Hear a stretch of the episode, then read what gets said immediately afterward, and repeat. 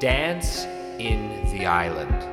周防大島に生きる中村明珍です2021年始まりました新しい年皆様はいかがお過ごしでしょうか、えー僕はですね今年この春で、えー周防大島に東京から引っ越して、えー丸8年となります思えばそんなに年月が経ちました、えー FM 山口で年末年始に、えー毎年特別番組を担当させていただいています。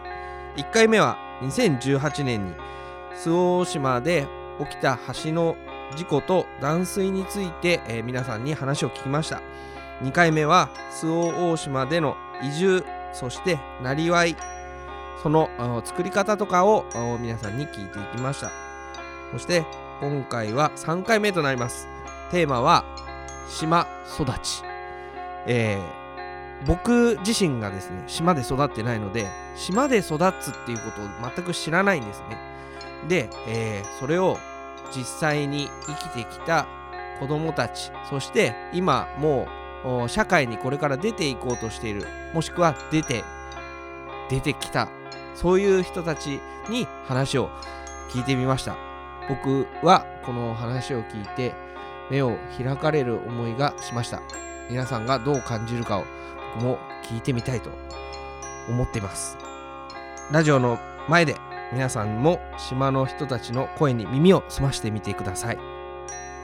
ダンスインジアイランド周防大島に生きる。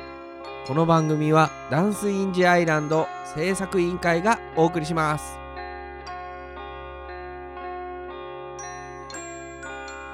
島育ちをテーマに送るこの時間。実際に周防大島で育ってきた人たち。3組のお話をこれから聞いていきます。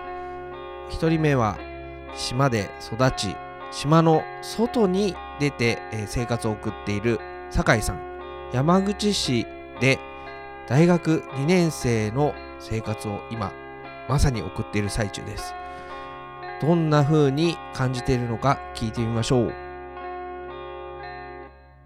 大学入って最初島から初めて出たわけじゃないですか。はい。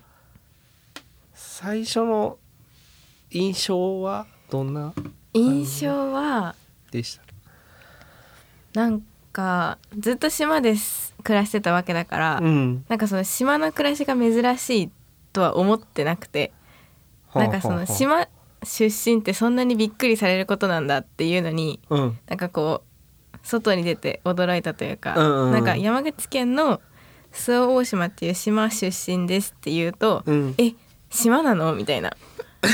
すごいびっくりされて、うん。なんかあそうなのびっ周りの人から見るとすごいびっくりされるうん。ことなんだなっていうのが なんかこう島の外に出て初めて分かって でもやっぱり大島ってすごい素敵なところだったんだなっていうのはうんやっぱ離れてみて感じましたね改めて。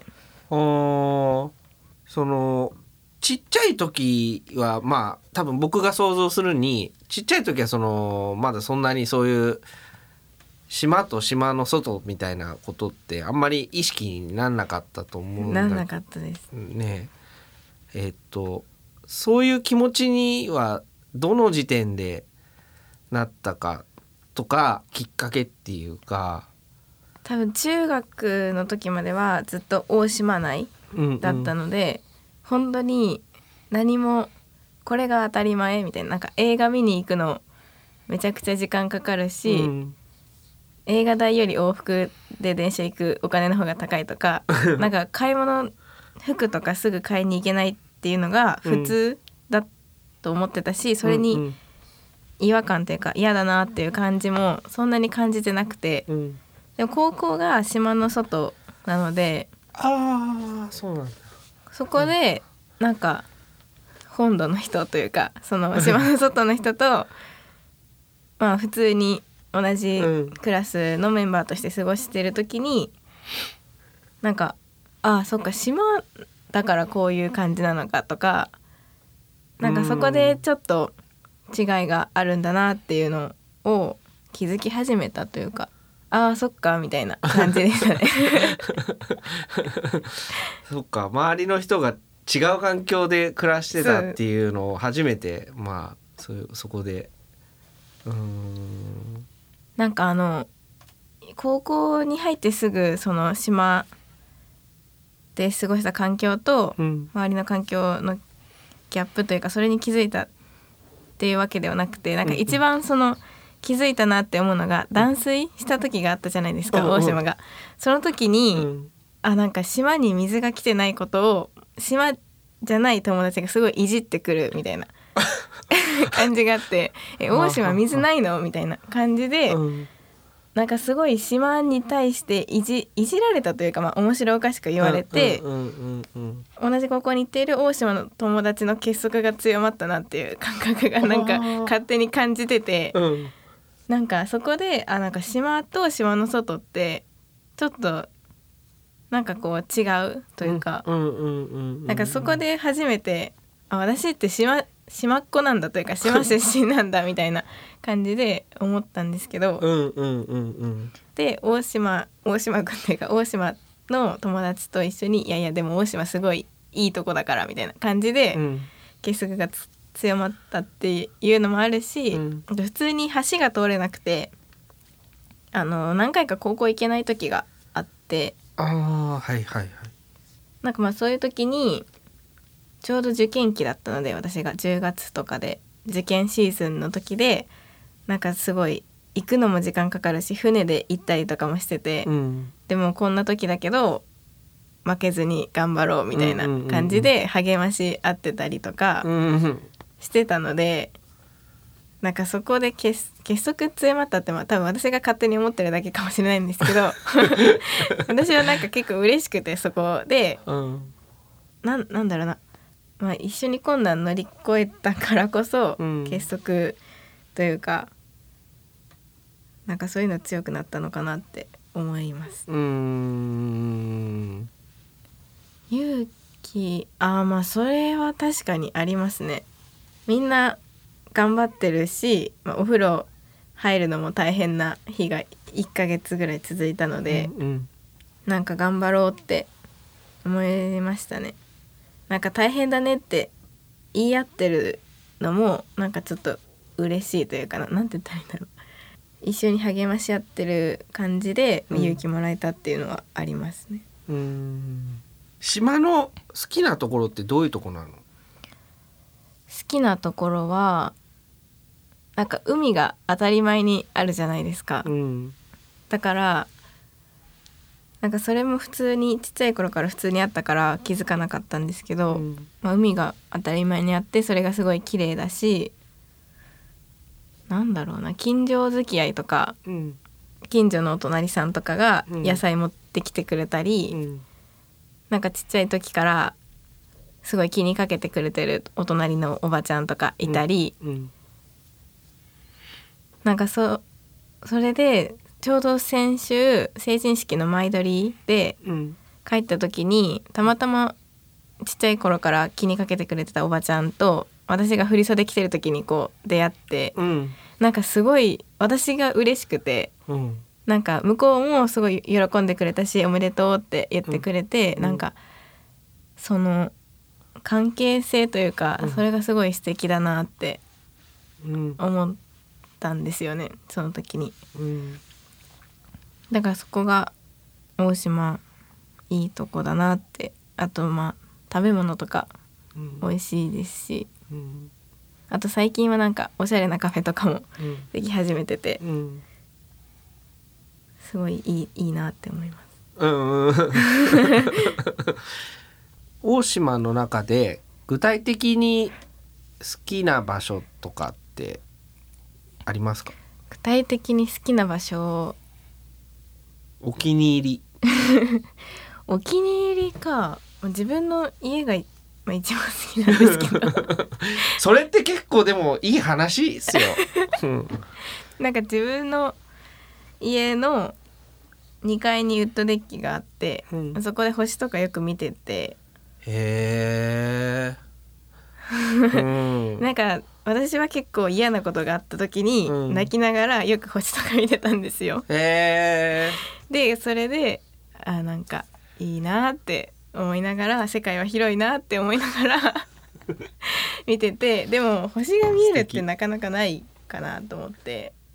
うん。だから、まあ、家がお気に入りというかうん。好きな場所だし、育った環境が大島で良かったなっていうのは思っててなんかそういうのびのび過ごせたってすごい思ってて今。うん。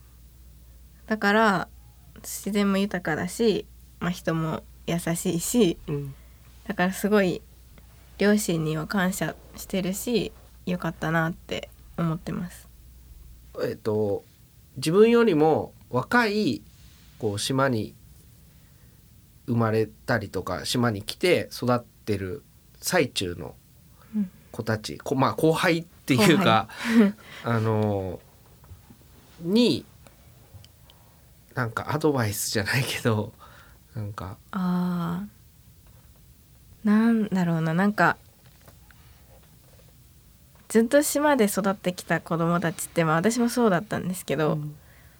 島の外の暮らしをあんまり知らないからうん。なんかその当たり前になってくるけどうん。なんか一回離れるとなんかすごい、まあ、素敵だなって思うところがたくさんあって、うん県外の友達とかもすごい素敵だなって言ってくれるところがたくさんあるからなんかもっとこう自分が素敵なところに住んでるんだって思いながらうん。なんか過ごせたら私良かったなって思っててその、うん。実際住んでる時に。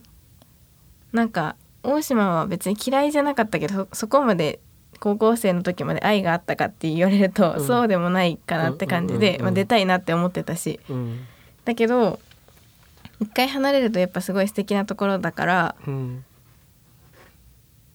なんかすごい素敵なところだよっていうのは伝えてほしいしなんか自分でそう思いながら過ごしてほしいなとは思いますね。あー。なんかできれば自覚できたらもっといいじゃないかみたいな。いいんじゃないかなって思います。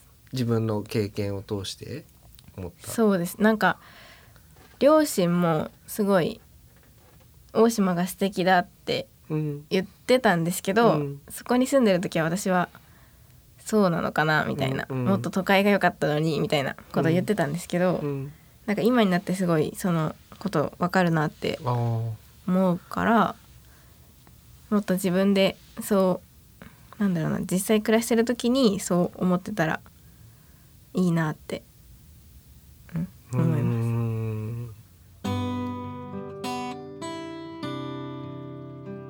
お気に入りの場所が家っていうのは結構意外といやかなりショッキングあそうそういう感性のあり方ってすごいすごい素敵だなってはこう思い思ったしなんかその自分もあの子育てしてるんですけれども子供がそういう風な風にこうそういう風に思ってくれるっていう風な環境づくりにしないとなっていうのはちょっと自分の身に置き換えてすごい背筋が伸びたというかですね。ちゃんとしなきゃ。家僕の部屋は昔からすごいぐちゃぐちゃで それももう勝負なんですけれどもちょっとなんかでもこの取材を終わって島に帰ってきた時にちょうど夜で夜キンキンに冷えたあの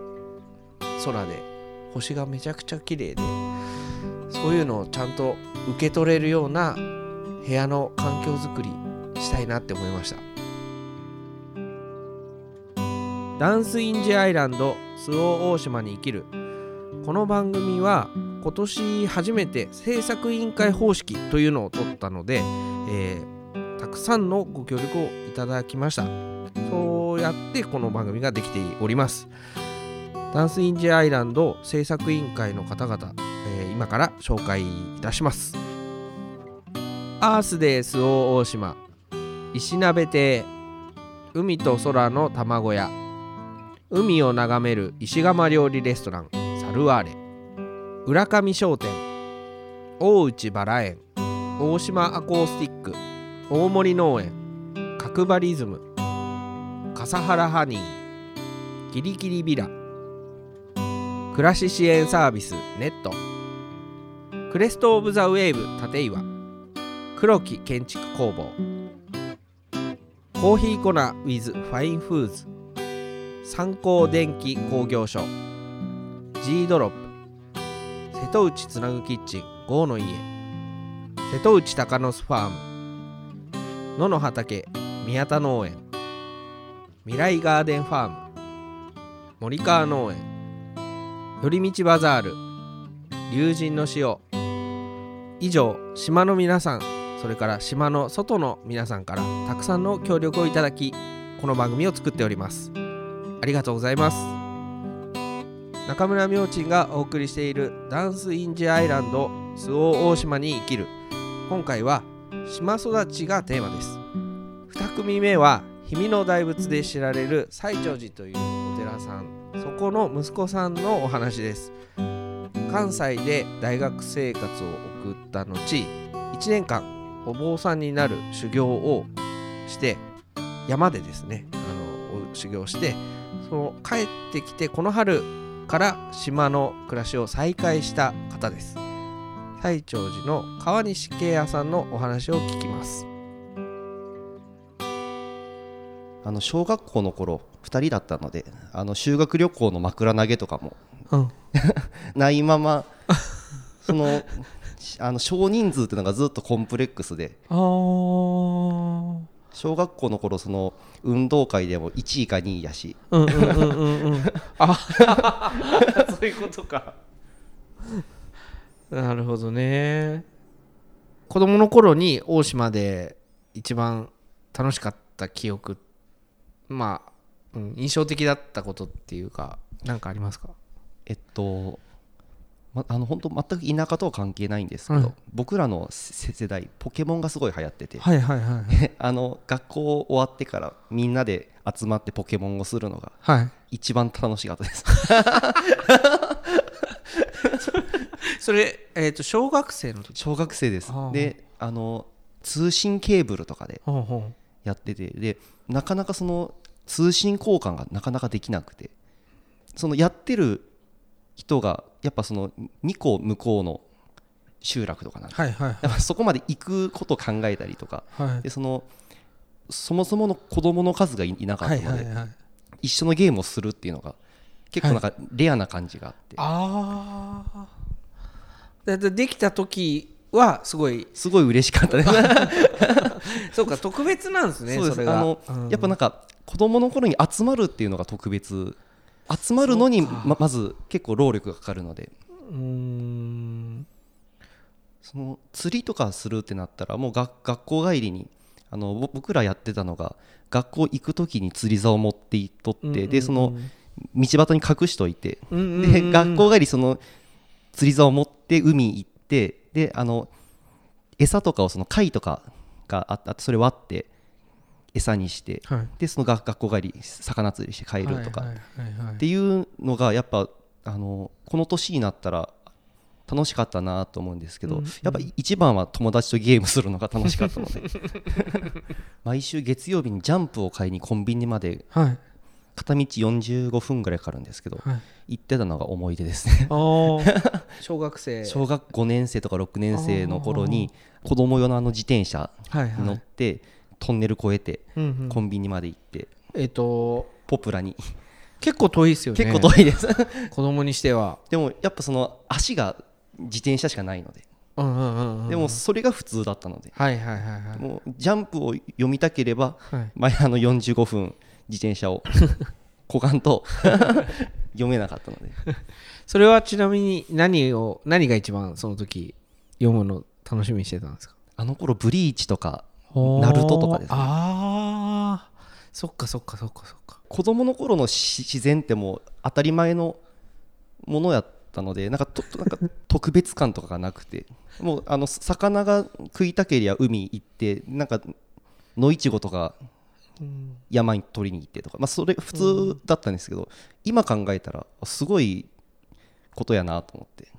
うんうんうんおやつとかそのさ魚釣って帰ってきてそれし塩焼きにしてと。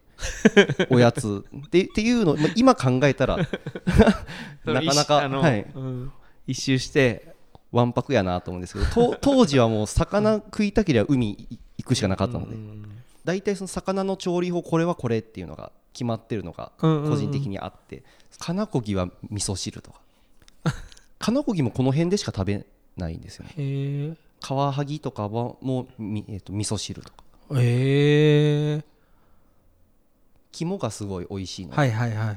あのす刺身で食べるよりかは味噌汁の方があそうなんだ。はい。身は刺身の方がお美味しいんですけど、はい。肝はやっぱみ味噌汁の方がそれ知らない人多いですね。よくへあの京都でも作ってました。それ。え喜ばれませんでしおたそれ。あの美味しいってやっぱみんうな、んうん。へえ他にもありますか？魚のこの魚は、ベラはもう塩焼きですけどね、うん。子供の頃とかよく持って帰ってきて塩振ってそのまま。網焼きに。へえそういうなんか子供にそういうのを教える道場やってほしいですね。なんか考えようかな。でも本当こ,、この話とかも今までは子供の頃は本当普通のうん。ことだったんですけどこの年になってみてやっぱやっとってよかったなって思って。うん。あのさ大島のこと好き？好きじゃない。え？普通。ずーくも。普通？大島でして遊び何が楽しい？何も楽しくない。えじゃあさ夏は何してる？あなこれ。海で泳いでる。海で泳いでる？海で泳いでる。いでる？大島にあったらいいなって思う。遊園地。マックと遊園地。遊園地いるよね。遊園地か。公園は？公園は？いる。公園もいる。平野森地方に欲しい。えっ、と大島の好きなところ。優しいの人が。ああおじいちゃんおばあちゃんとか。子供も？うんうんうん。ソフトボールの試合で集まっていた子供たちに、えー何人かに聞いてみたんですけれども、うん公園欲しいっていう声は確かに確かによく聞きます。外で遊んでほしいっていうそういえばそうだそうだよなって。ゲームとかで遊ぶよりね現実的にそのうちだったらですねあの車で20分ぐらい走らせて公園まで行かなきゃいけないっていう。まあつまり親も一緒に行かなきゃいけないっていうのがまずあるしうん。僕はそれ言われた時にいっそのこと家の前に作んなきゃいけないのかっていうのをこうちょっと思ったりとかしてなんか具材とかを想像したり鉄棒だったら何作っ何使ったらいいんだろう。ジャングルジム難しそうだなみたいなブランコは木にぶら下げればいいのかなって。今ちょっとそれやりかけちゃってるぐらいの感じなんですけれどもうんちょっと親としても考えさせられる言葉でした。さて島育ちをテーマにお送りしているダンスインジアイランド周防大島に生きる。3組目最後のお話を聞いたのは中学3年生の野花ちゃんです。山口市で彼女は生まれ育ってえー小学2年生の時に周防大島に移ってきました。今まさに島を生きてる最中育っている最中の野花ちゃん。どういうふうに感じているのでしょうか？大島に来て一番びっくりしたのはあの同級生がすごい 少なかったことにめちゃくちゃびっくりしたんですよ。もうあっちの学校ではもうひ一クラス30人超えとかだったんですけど、うんうん。こっちはその一クラス5人とか6人とか。でびっくりして、でもそのなんだろうなんか人の温かさとか、うん。なんかもうその自然の美しさとかがもう全然違って、うん。こう比べていいのかわからないけどすごいなんか人もあったかいし、うん。気温もあったかいし 自然もすごい綺麗だしこう山と海がすごい近くにあるって、うん。これだけ楽しいんだっていうのを実感しましたねこっちに来て。そのすぐにそう思った。あもうそうですね。なんか、うん。もう夏休みとか毎日もうあのバスに乗って、うん。あの同じクラブに行ってたこのところとかに行ってこう海で遊んだりして、うんうんうんうん。そのまま泊まったりとか、よ よくありましたね。そっか。じゃあ来てもうすぐすごいまあいいいい印象っていうか最高みたいな。そうですね。なんか田舎の方がうんもう人もあったかいし、まあ、都会にもなんかいろんなあったかい人もいると思うんですけど、うんうんうん。なんかこうこっちに来てこう改めてその人のつながりとかがうん。こうあったり、もうん。うなんか毎日のように近所の人がうん。こう、みかんとかこうお魚とかお肉とかうん持ってきてくださったりうん。したりして、なんかそういう人の温かさとか、まあ、その自然もすごい綺麗ですし、うんうん。で、うん、そういうのを実感してやっぱり田舎の方がうん。好きかな、私は。うんうんうん。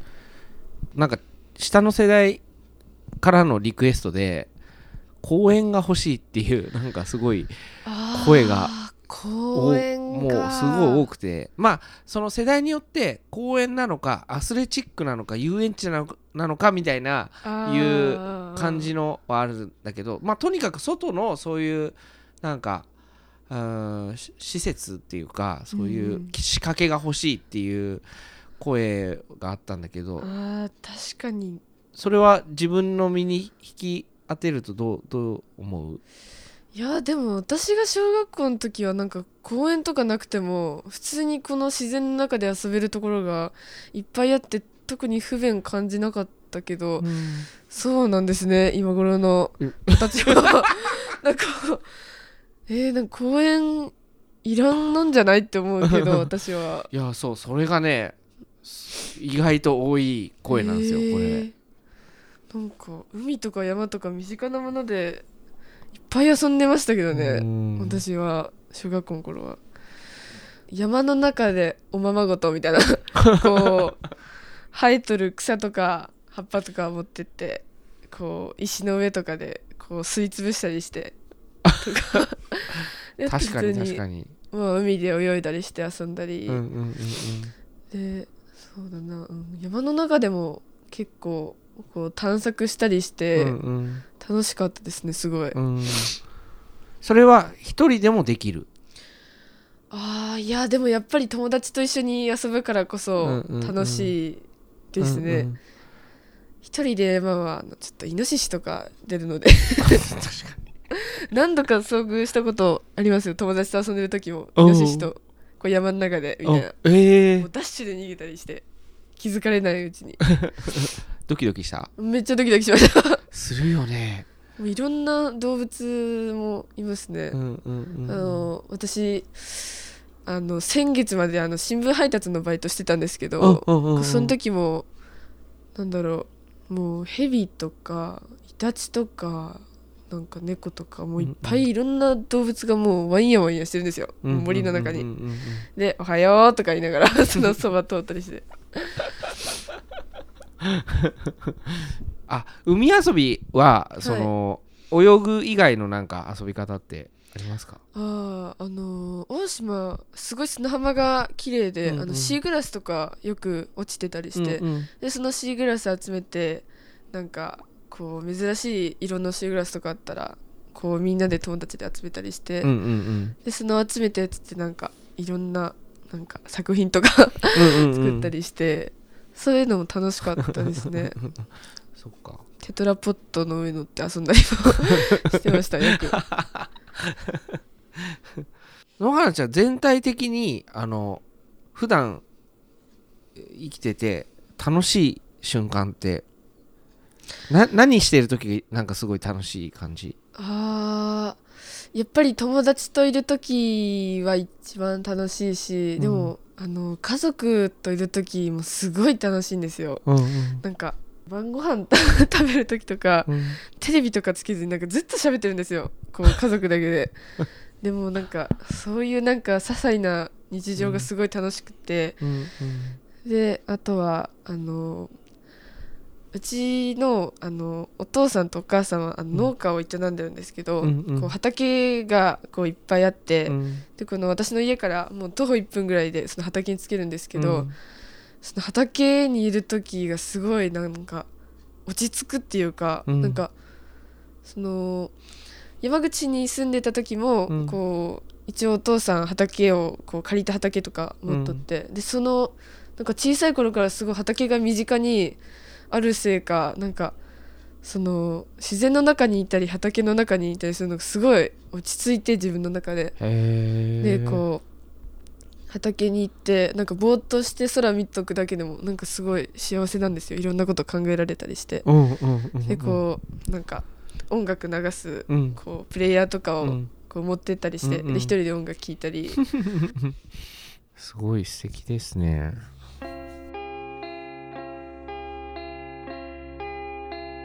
中学で、えーとはい。今年そのラジオの放送を始めたっていうのを聞いたんだけどはい。それについてちょっと教えてほしい。はい。えーっとまあきっかけは、うん。あのこの新型コロナウイルスの影響で、うん。あの春が全部休校になってしまって、うん。で休校を明けてみんな学校に来れるようになったんですけど、うん。あのー給食時間にうん。喋っちゃいけないっていうルールになったんですよ、うん。もうその一番の楽しみだった給食時間がもうシーンって感じで。うん。でどうしようって思ったんですけどその給食時間に口が使えないなら耳が使えるじゃないかって思ったんですよ聞くだけならうん。喋らなくても楽しめるなって思ってそうだラジオをしようって思ったんですよ、うん。でバーって一つの紙にうん。思いつくことを、うん。こんなラジオやりたいみたいな感じでバーって企画書を手作りの企画書を書いてうん。でそれをその生徒会担当の先生にこう出したんです、ダメ元で、うん。お願いしますって。そしたらそのその先生もすごい協力的な先生で、うん。じゃあ職員会議に出してみようって言ってでしたらその結果その企画が通って、うん。こうやってみようっていう話になって、うん。でこうなんとかその生徒会でうん。MC を回して順番こに。うん。でこうやりだしたみたいな感じでスタートしました。それなんか参考にしたこととかってああともともとそのラジオって言っても例えば僕だったらあの子供の時、まあ、ラジオ聞いてた子だったのであのあの番組の感じとかいうのがあってラジオやろうってななったけど野原ちゃんなんかそういうの聞いてたりとかしてたの？あーあの休校期間中に、うんあのすごい暇だったので休校期間中うんが、うんうん。あのお兄ちゃんと2人でうん。庭にテントを建てたんですよ、へー。でそれでそのテントの中でこううん。夜、なんか2人でこのランプと、うん。なんかラジオのうん。あれを持ってって、うん。であの飼ってる犬と一緒にうん。こう2人と1匹で寝たりして でそのテントの中でラジオをうん。お兄ちゃんが聞いてて、うん。でそのお兄ちゃんが聞いてるラジオがすごい面白くってでそれが印象に残ってたんですよ。でそのテントの中で2人で毛布にくるまってこううん。ラジオを聞きながらうん。寝たりして、で そういうのをちょっと休校期間中にやっててうん。で多分多少その影響もあったと思います私の中では。はそれがじゃあラジオ体験みたいな。そうですね。その休校期間中になんか初めてではないけど、うんうこうんラジオにちょっと親近感を持ったというか、テレビとかスマホだけの生活だったけどそのラジオっていううんメディアにもうん関わって、うん。すごい親近感持ちますねすごいな。ラジオやってみてどんな感じの手応え？もう初回の放送からなんかみんなすごい笑ってくれてええもうそれがすごい嬉しかったんですよ。でなんかそのせっかく、うん。まあリスナーって呼んでいいのか知らないけどリスナーのこう、うん。生徒とか先生方がいるからそのその人たちの意見もこう取り入れようっていうことで なんかそのラジオのこう質問箱みたいなのをこう学校のある部分にこう設置して段ボールで箱作ってでそこにうん。その呼びたいゲストとか、うんうんうん。流してほしい音楽とか、うんうん。聞きたい質問とかうん。書いてくださいみたいな箱を置いたんですね、そしたらすごい数のこう応募が来てそれがすごい嬉しかったんですよ。もういろんな人がこうこの人ゲストに呼んでほしいとか こんな質問してほしいとかをこう入れてくれてその箱の中に。それがすごい嬉しかったですねやっぱ。あーなんかこんなになんか影響あるんやみたいな。すごいねそれ。それでも本当に多分ラジオの醍醐味めちゃくちゃ味わってる感じ。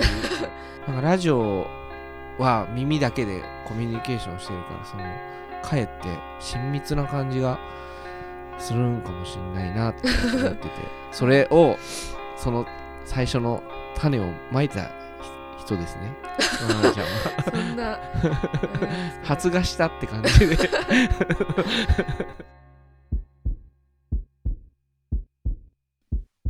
Dance in the Island 周防大島に生きる野花ちゃんの話。野花ちゃんの話だけじゃなくてまああの3組に、まあ、共通もしてるんですけれども僕からすると高度な話をしてるなってはちょっと聞きながらいつも思ってて思いました。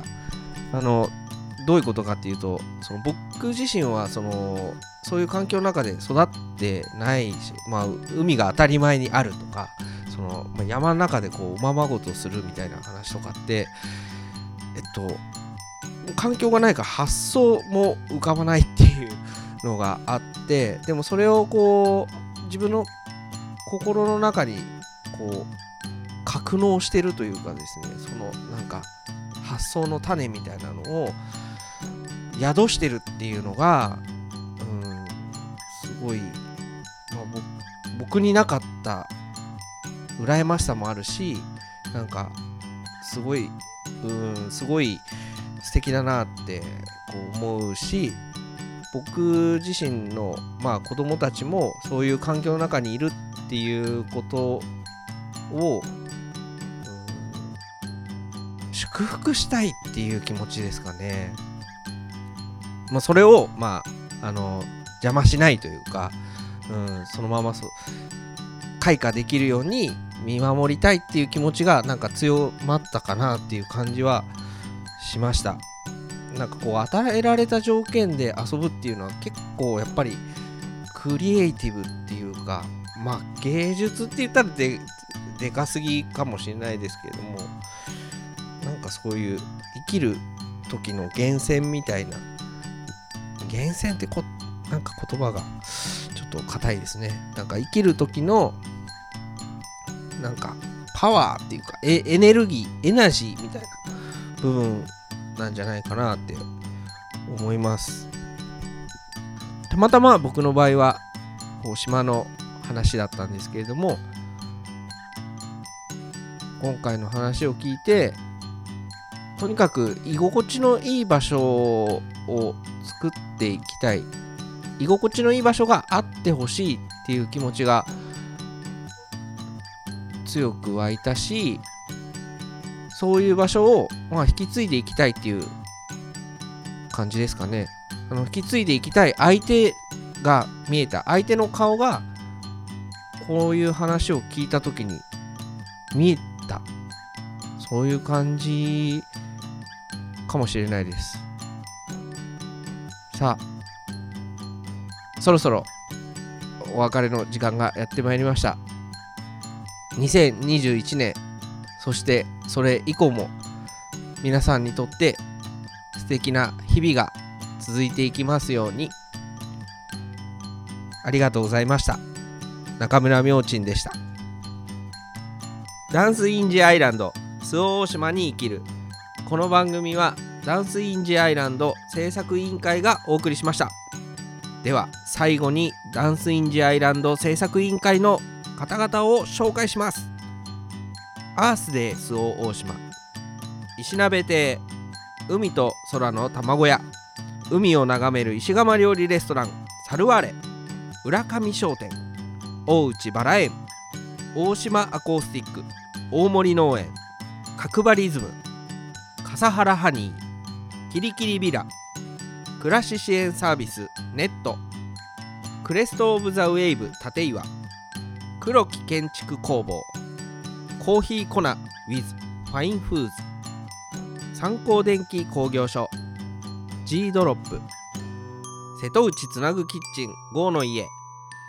瀬戸内鷹の巣ファーム。野の畑宮田農園。未来ガーデンファーム。森川農園。寄り道バザール。龍神の塩。皆さんご協力本当にありがとうございました。これからもよろしくお願いします。